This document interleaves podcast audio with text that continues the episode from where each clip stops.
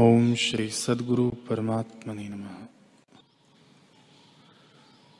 श्री वशिष्ठ जी बोले, हे राम जी, जब तक अज्ञान रूपी मेघ गरजता है, तब तक तब तक संकल्प रूपी मोर नृत्य करते हैं।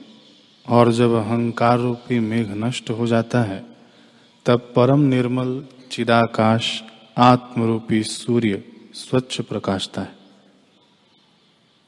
जब मोह रूपी वर्षा काल का अभाव होता है, तब ज्ञान रूपी शरत काल में दिशा निर्मल हो जाती है और आत्म रूपी चंद्रमा शीतल चांदनी से प्रकाशता है।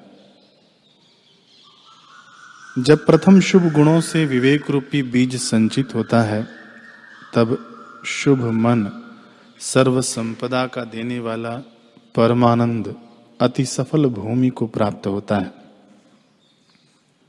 उस विवेकी पुरुष को वन पर्वत चतुर्दश भुवन सर्वात्मा ही भासता है।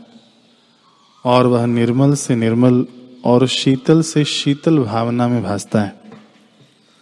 हृदय रूपी तालाब अति विस्तारवान है और स्फटिक मणिवत उज्जवल, स्वच्छ जल से पूर्ण है।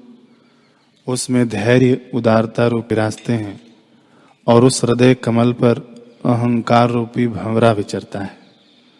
वह नष्ट हो जाता है तो फिर नहीं उपजता।